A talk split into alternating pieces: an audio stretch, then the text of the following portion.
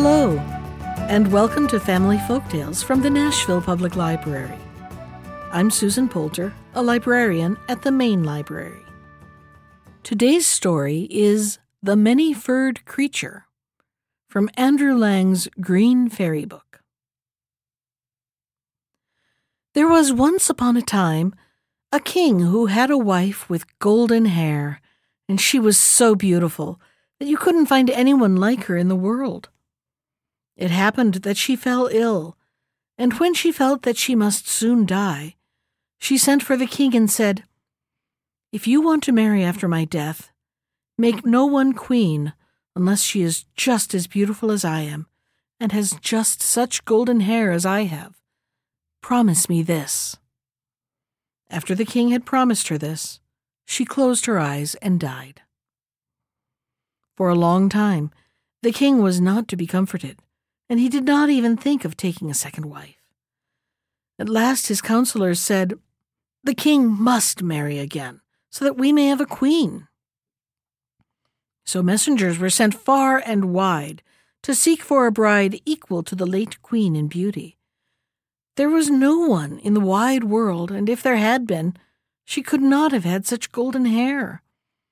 Then the messengers came home again, not having been able to find a queen.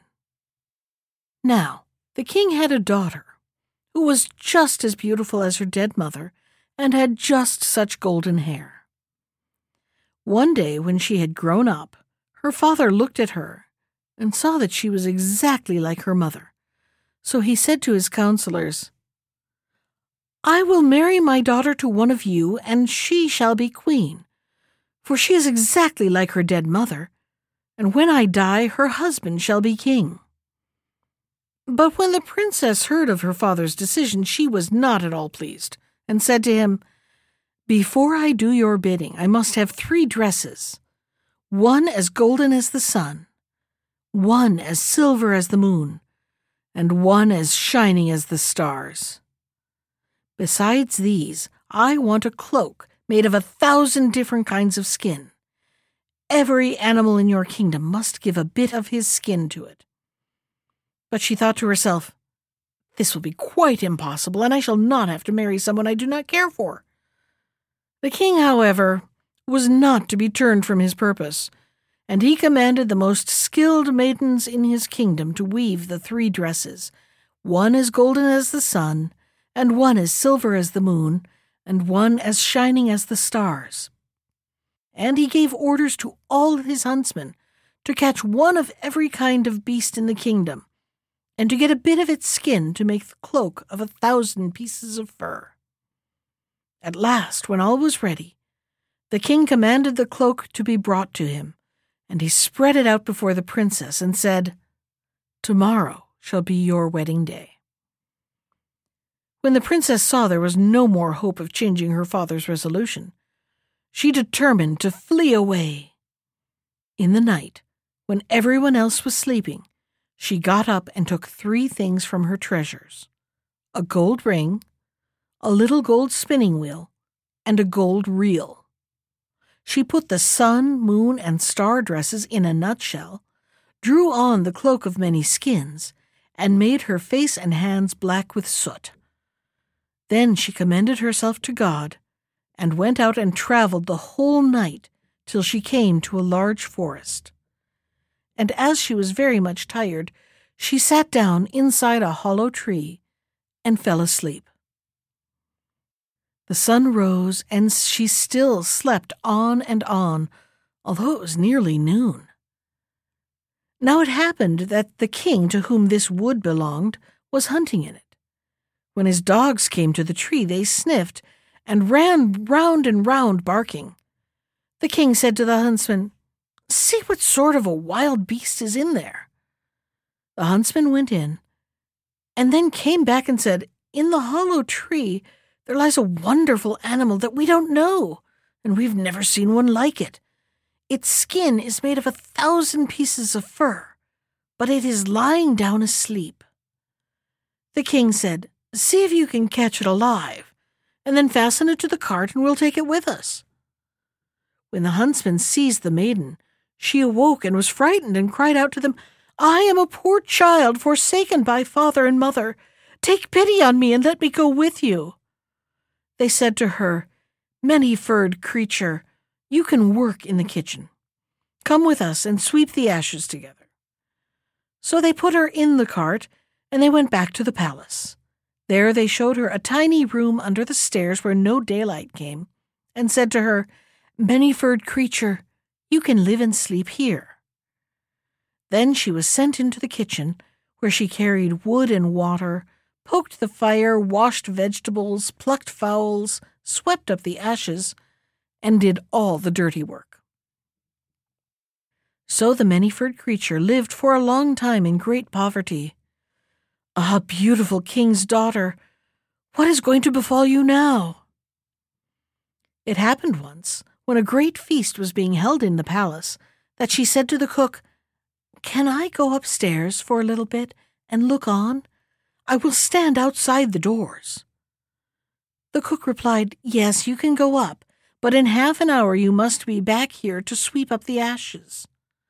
Then she took her little oil lamp and went into her little room, drew off her fur cloak, and washed off the soot from her face and hands, so that her beauty shone forth. And it was as if one sunbeam after another were coming out of a black cloud. Then she opened the nut and took out the dress as golden as the sun and when she had done this, she went up to the feast, and everyone stepped out of her way, for nobody knew her, and they thought she must be a king's daughter. But the king came towards her and gave her his hand and danced with her, thinking to himself, My eyes have never beheld anyone so fair.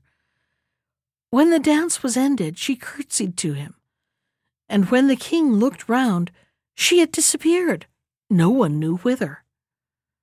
The guards who were standing before the palace were called and questioned, but no one had seen her. She had run to her little room and had quickly taken off her dress, made her face and hands black, put on the fur cloak, and was once more the many furred creature. When she came into the kitchen and was setting about her work of sweeping the ashes together, the cook said to her, Let that wait till tomorrow, and just cook the king's soup for me. I want to have a little peep at the company upstairs. But be sure that you do not let a hair fall into it, otherwise you will get nothing to eat in the future. So the cook went away, and the many furred creature cooked the soup for the king. She made a bread soup as well as she possibly could, and when it was done, she fetched her gold ring from her little room and laid it in the tureen in which the soup was to be served up.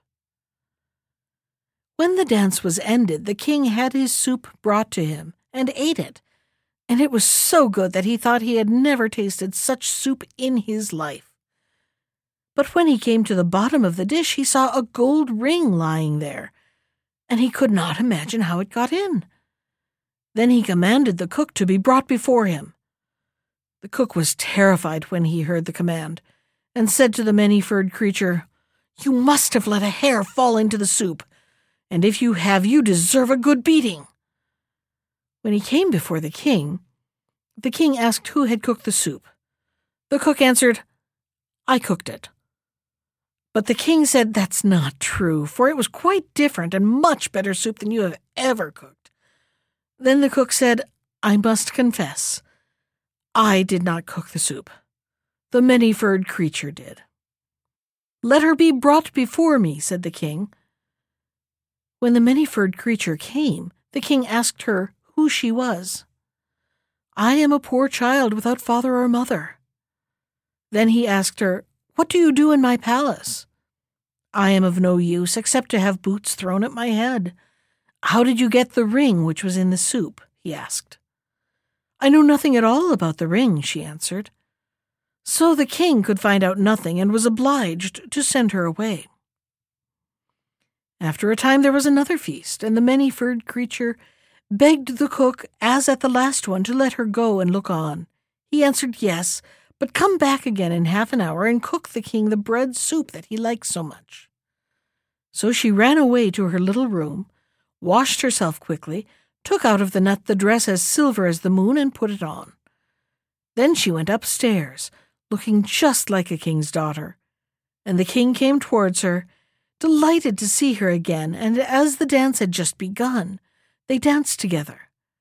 But when the dance was ended, she disappeared again so quickly that the king could not see which way she went.